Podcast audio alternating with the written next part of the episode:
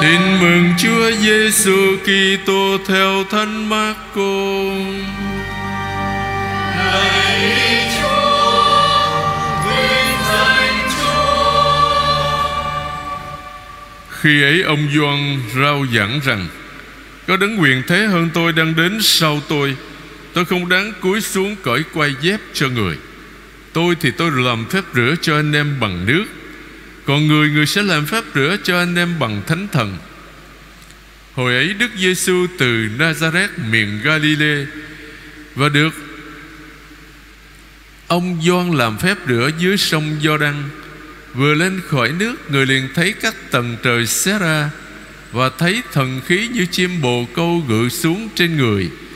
Lại có tiếng từ trời phán, Con là con yêu dấu của cha Cha hài lòng về con. Đó là lời Chúa. Lạy Chúa Kitô, ngợi khen Chúa. Mời anh chị em ngồi. Thưa anh chị em Tôi xin chia sẻ với anh chị em bốn điểm Trong phần phụng vụ lời Chúa Có ngày lễ Chúa Giêsu chịu phép rửa 5B Điểm thứ nhất là bài đọc 1 Trích từ sách ngôn sứ Isaiah chương 42 Câu 1 cho đến câu 4 Và câu 6 cho đến câu 7 Đây là bài ca về người tôi trung hay là bài, bài ca thứ nhất? Chúng ta suy niệm hai điểm trong bài đọc 1 mà chúng ta vừa nghe. Thứ nhất Chính Thiên Chúa nói về người tôi trung Mà người đã nâng đỡ Tuyển chọn. Hết lòng quý mến Và ban cho thần khí. Người tôi trung này rất hiền lành Và dịu dàng, Nhưng cũng rất kiên cường, Thưa anh chị em. Người sẽ không kêu to, Không nói lớn, Không phải để ai nghe tiếng giữa phố phường. Cây lao bị dập, Người không đành bẻ gãy, Tim đèn leo lét Cũng chẳng nỡ tắt đi. Nhưng người không yếu hèn Và không chịu nhục.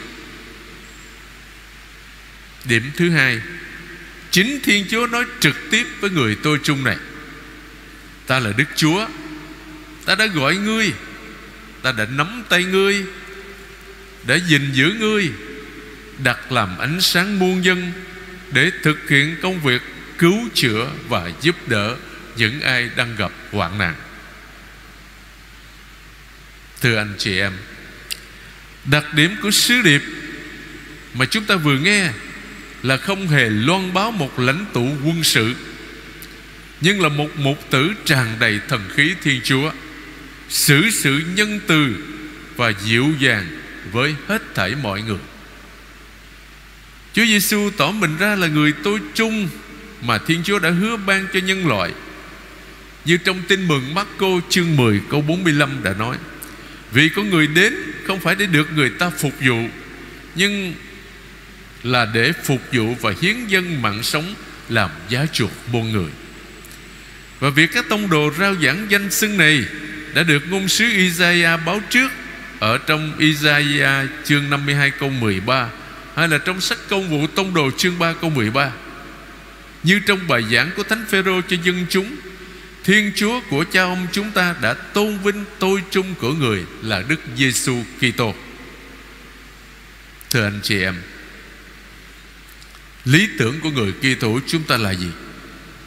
Chúa mời gọi chúng ta nên thánh Nên hoàn thiện như cha trên trời Vậy lý tưởng của chúng ta là cố gắng Nên đồng hình đồng dạng với Chúa Giêsu Nghĩa là nên giống Chúa Giêsu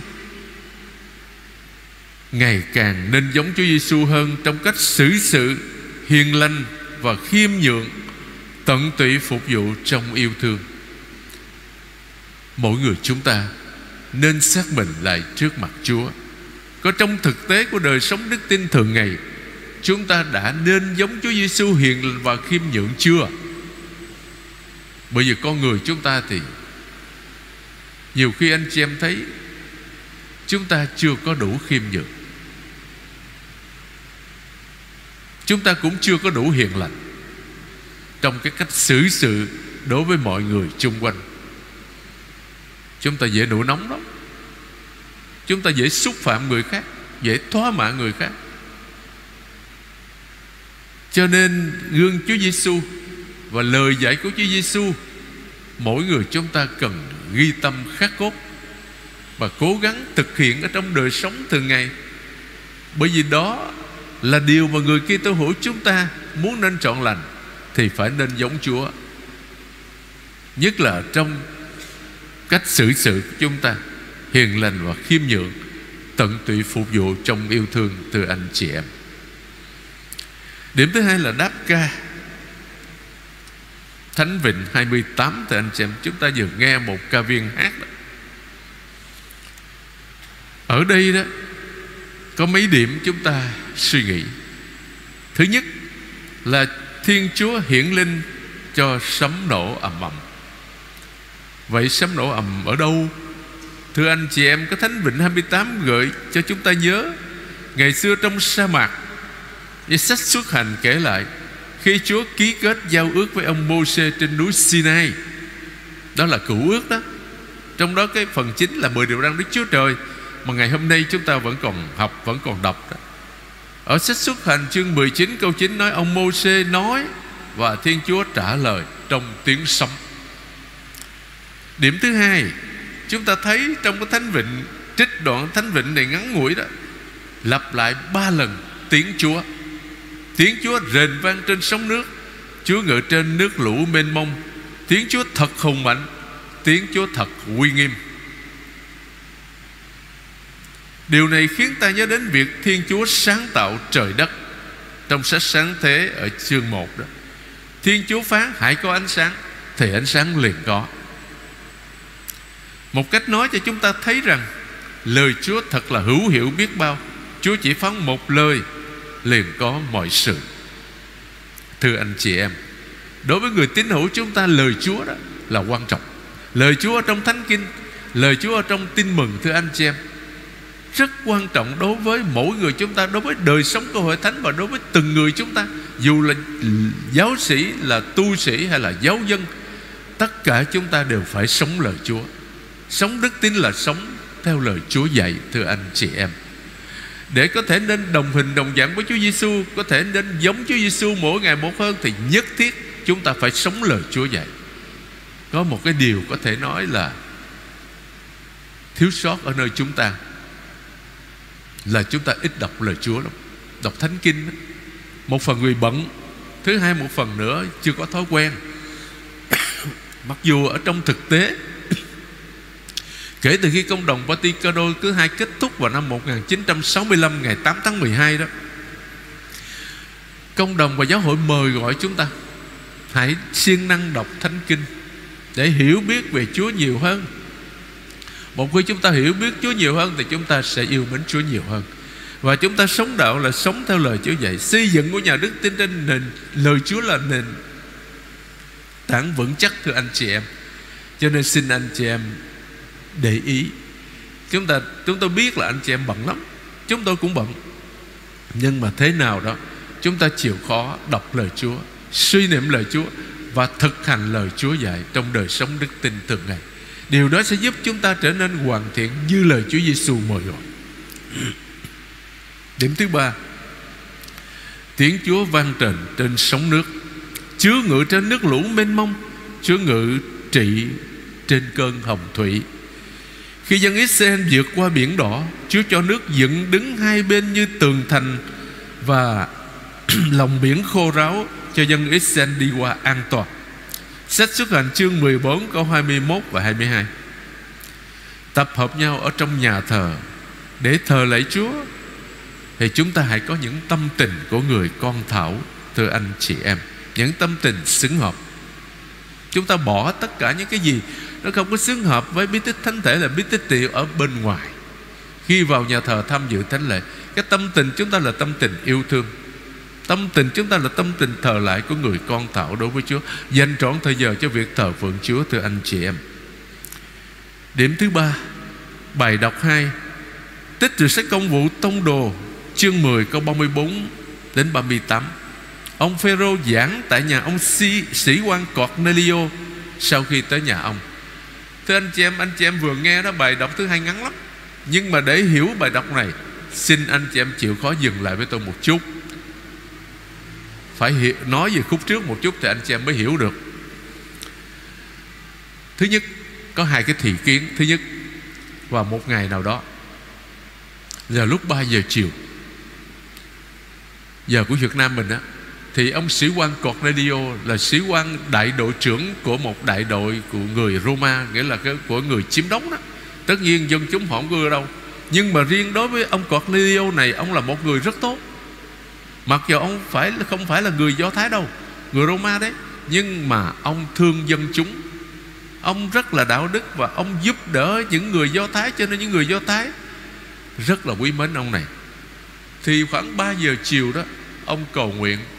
Tự nhiên ông thấy có một thiên thần, thiên sứ Đi vào nhà, Ông hết hồn. Ông nói, thưa ngài, có gì vậy?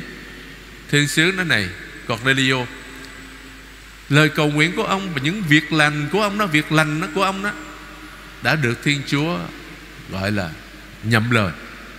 Bây giờ ông sai người nhà ông đi đến Tại Jaffa đó, Gặp một người tên là Simon Phêrô Đang ở trọ tại một nhà, Một người thợ thuộc gia cũng tên là Simon. Và rồi, Ông đó mời ông đó đến nhà. Ông đó sẽ nói những cái gì cần phải nói. Thì ông lập tức ra lệnh cho gia nhân đi. Đi xuống Jaffa, Giống như là ở thủ đức mình Ở đây là Sài Gòn. Thì Jaffa nó cách thủ đô Tel Aviv của Israel Giống như thủ đức mình, khoảng chừng 15 cây số, Bên bờ biển địa Trung Hải, anh chị em. Thế thì Ngày hôm sau đó, Khoảng 12 giờ trưa, Thánh Phêrô đi lên sân thượng của nhà ông Simon Gọi là thuộc gia đó để cầu nguyện. Từ người cảm thấy đói lắm 12 giờ trưa là đói lắm. Trong lúc người ta dọn cho Ngài ăn đó Tự nhiên Ngài xuất thần Người thì thấy ở trên trời nè, Rớt xuống Rớt xuống ở trước mặt mình Một cái tấm khăn tròn rất lớn, Buộc bốn góc. Trong đó có đủ thứ là chim trời, Rồi những con thú vật rắn rết, Mọi thứ. Và ông nghe cái tiếng nói, Phêrô, Làm thịt mà ăn đi. Ông nói, không được lại Chúa, đâu có được. Cái này luật môi xe cấm mà sao con dám làm thịt mấy con vật ừ, dơ bẩn này, ô uế này mà con ăn được? Cái tiếng trả lời, Những gì Chúa nói là thanh sạch Thì không có dơ bẩn, cứ ăn. Ba lần như vậy Thì cái khăn đã được rút lên trời. Biến mất Ông đang suy nghĩ, không biết Cái này có ý nghĩa gì. Thì có người báo, Nói có người nhà của viên sĩ quan Cornelio Ở Caesarea đó Đến muốn gặp ông. Thì đi ra thì ông nói, tôi đây. Thì hỏi, tại sao mà đến gặp? Thì ông cái những người gia nhân kể lại Việc thiên sứ hiện ra và nói với ông Cornelio Là chủ của những người này, Đến gặp Simon để mời ông Simon đến. Thế ông Simon đến tại nhà Của ông sĩ quan Cornelio Và luật ngày xưa cấm người Do Thái Vào nhà cái người ngoại, Nhưng mà Chúa ra lệnh cho ông phải đi. Nó có lý do, thưa anh chị em. Và ông đến, Thì cái bài hồi nãy chúng ta nghe trong bài đọc hai là thánh phêrô đã giảng cái bài ngắn thôi, chứ đây nó dài lắm. Tôi muốn kể là hai cái sự kiến đó thì anh chị em mới hiểu được cái phần phía sau này. Thưa anh chị em, cái trình thuật này rất dài, nhưng mà ở đây chúng ta nghe cái trích đoạn này trong sách công vụ tông đồ, ông Cornelio và cả gia đình đã trở lại đạo Chúa. Là một biến cố rất quan trọng, đánh dấu bước ngoặt hoạt động tông đồ của ông Phêrô và các tông đồ khác.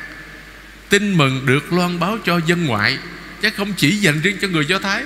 Đó là cái vấn đề mấu chốt anh chị em họ cũng được kêu gọi sống làm con cái thiên chúa như người do thái được hưởng ân cứu độ. Trực tiếp không cần qua cửa ải do thái giáo nữa. Xuyên qua trình thực này, ta có thể rút ra ba điểm căn bản sau đây. Một, hội thánh mở rộng vòng tay, đón tiếp những người thiện chí, những người kính sợ thiên chúa và ăn ngay ở lành. Như sách công vụ tông đồ nói chương 10 câu 34 và 35 Thứ hai Loại bỏ những luật cấm kỵ về đồ ăn, thức uống giữa người Do Thái với người ngoại. Sách công vụ, Xin lỗi, Giữa người Do, Đúng rồi, người Do Thái với người ngoài Do Thái. Sách công vụ tông đồ chương 10 câu 12 cho đến 15 Điểm thứ ba, Anh em dân ngoại gia nhập hội thánh không cần phải cắt bì. Bởi vì những người theo do Thái giáo, họ nói những người ngoại trở lại đạo công giáo phải cắt bì. Không.